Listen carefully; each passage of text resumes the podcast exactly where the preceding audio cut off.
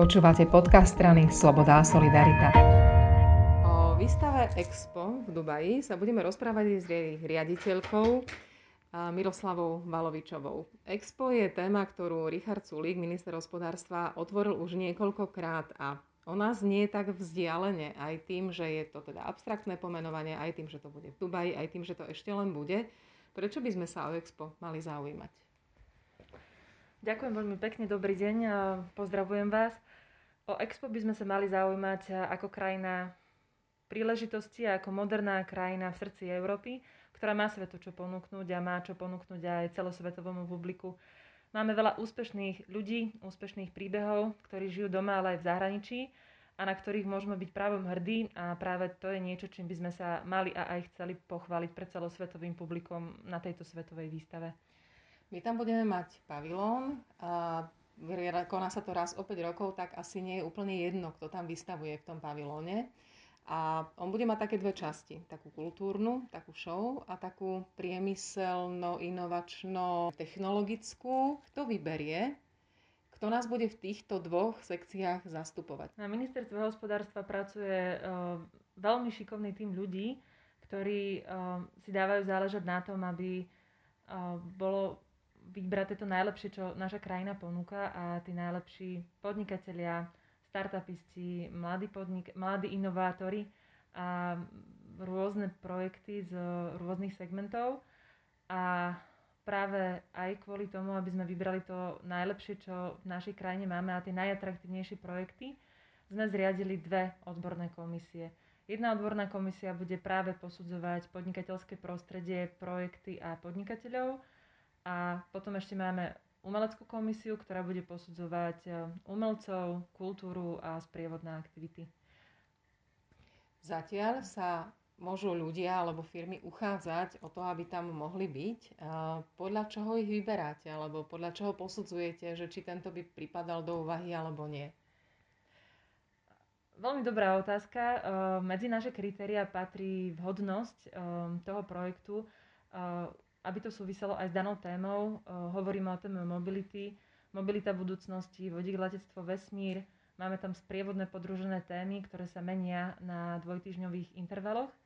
A ďalším kritériom je uh, takisto aj reprezentatívnosť a ten cezhraničný presah, či je to niečo, čo uh, je vhodné, aby sa odprezentovalo aj na tej svetovej úrovni a takisto aj pripravenosť toho konkrétneho projektu a aj referencie toho projektu, či už uspel možno niekde inde, alebo ako na tento projekt už reagovali v minulosti v rámci toho daného segmentu.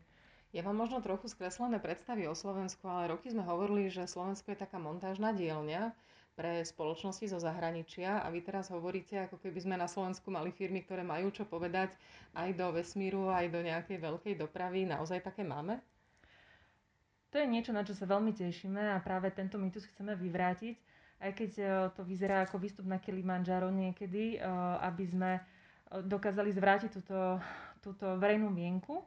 Ale práve preto sa na to tešíme, že chceme ľuďom dokázať doma aj v zahraničí, že na to máme, že sme svetoví, že nasledujeme trendy a sme spolutvorcami tých trendov. Jeden úspešný príbeh, ktorý mám ja osobne veľmi rada z, zo segmentu Space alebo z leteckého segmentu je digitalizácia leteckých map je to slovenský produkt a slovenská firma, ktorú zriadili dvaja súrodenci pod 30 rokov. Momentálne je to už firma o nejakých 20 ľuďoch, ale začínali ako dvaja súrodenci.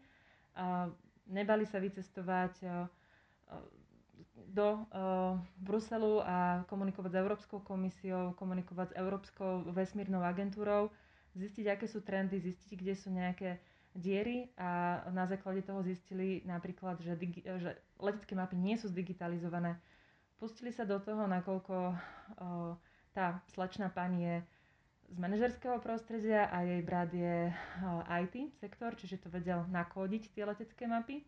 A pracne si obehali celý svet, háňali si sponzorov vo vlastnej režii a dokázal, dokázali niečo, čo nedokázali ani veľké letecké spoločnosti, francúzske aerolínie, ktoré deklarovali, že by na to potrebovali tým aspoň 500 ľudí a aj keď to vyznie neuveriteľne, tak eh, títo dvaja súrodenci dokázali zdigitalizovať eh, mapy eh, na takú úroveň, že sú známi v zahraničí a podpisujú rôzne memoranda s leteckými spoločnosťami, respektíve letiskami na, na celom svete.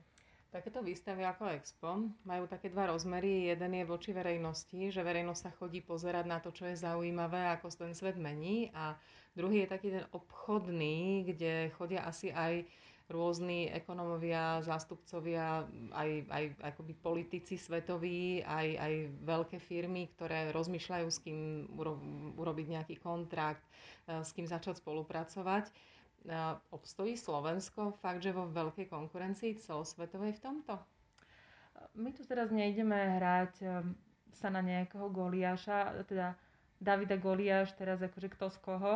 Toto nie je o tom súboji, to je skôr o synergii a synergickom efekte, že vieme aj my prispieť svojou maličkosťou, niekedy práve že svojou aj veľkosťou, malý projekt s veľkým, s veľkým výsledkom. A práve tým my vieme predstúpiť pre celosvetové publikum a, a prispieť našimi nápadmi, našimi trendami alebo našimi úspechmi a tými našimi success stories, ako to rada nazývam, a prispieť do spoločnosti mm, k lepším, k lepším zajtrieškom aj k lepšej budúcnosti pre naše ďalšie generácie. Ešte si povedzme, ako to teraz vyzerá procesne. Firmy sa vám hlásia, vy ich vyberáte, ako to je termínovo dokedy a kedy to tam začne už vznikať a kedy sa to celé otvorí? Všetko sa to aktívne kreuje a sme v procese uh, vyskladania toho kalendára, keď to mám tak jednoducho povedať, hovoríme o 6 mesiacoch, čiže máme nejakých 25 týždňov, v rámci toho máme 12 tém, tematicky sa snažíme zaradiť uh, tie firmy do odborného programu, do podnikateľských misií, ale potom aj do toho kultúrneho programu a sprievodných aktivít.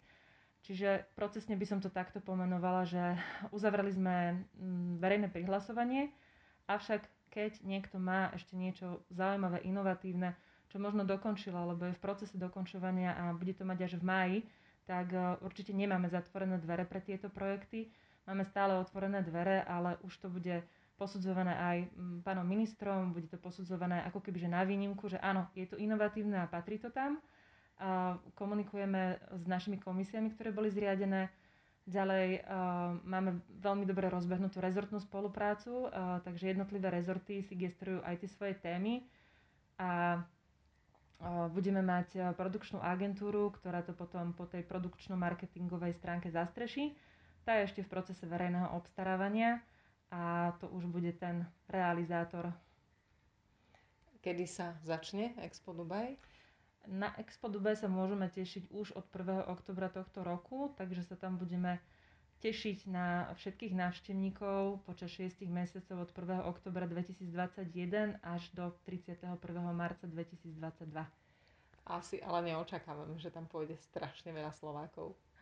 Budeme sa tešiť každému jednému Slovákovi, ktorý náš pavilon navštíví, lebo náš fokus nie je iba na zahraničných, ale práve aj na Slovákov, aby sa cítili byť hrdí, že sú uh, Slováci a že sú súčasťou, že my ako krajina sme súčasťou tejto svetovej výstavy. Takže určite pozývame všetkých Slovákov a budeme sa každému jednému tešiť.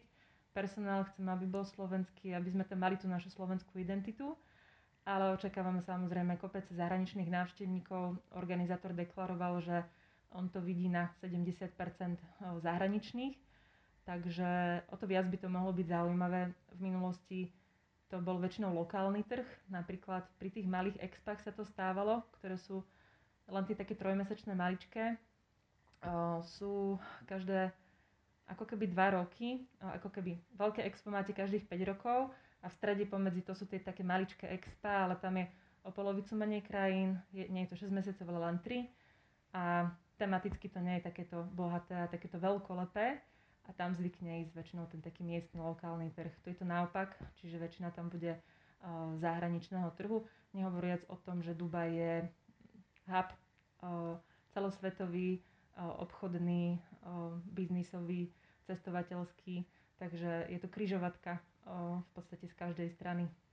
Tak sa budeme tešiť. Ďakujem veľmi pekne. Ďakujem veľmi pekne.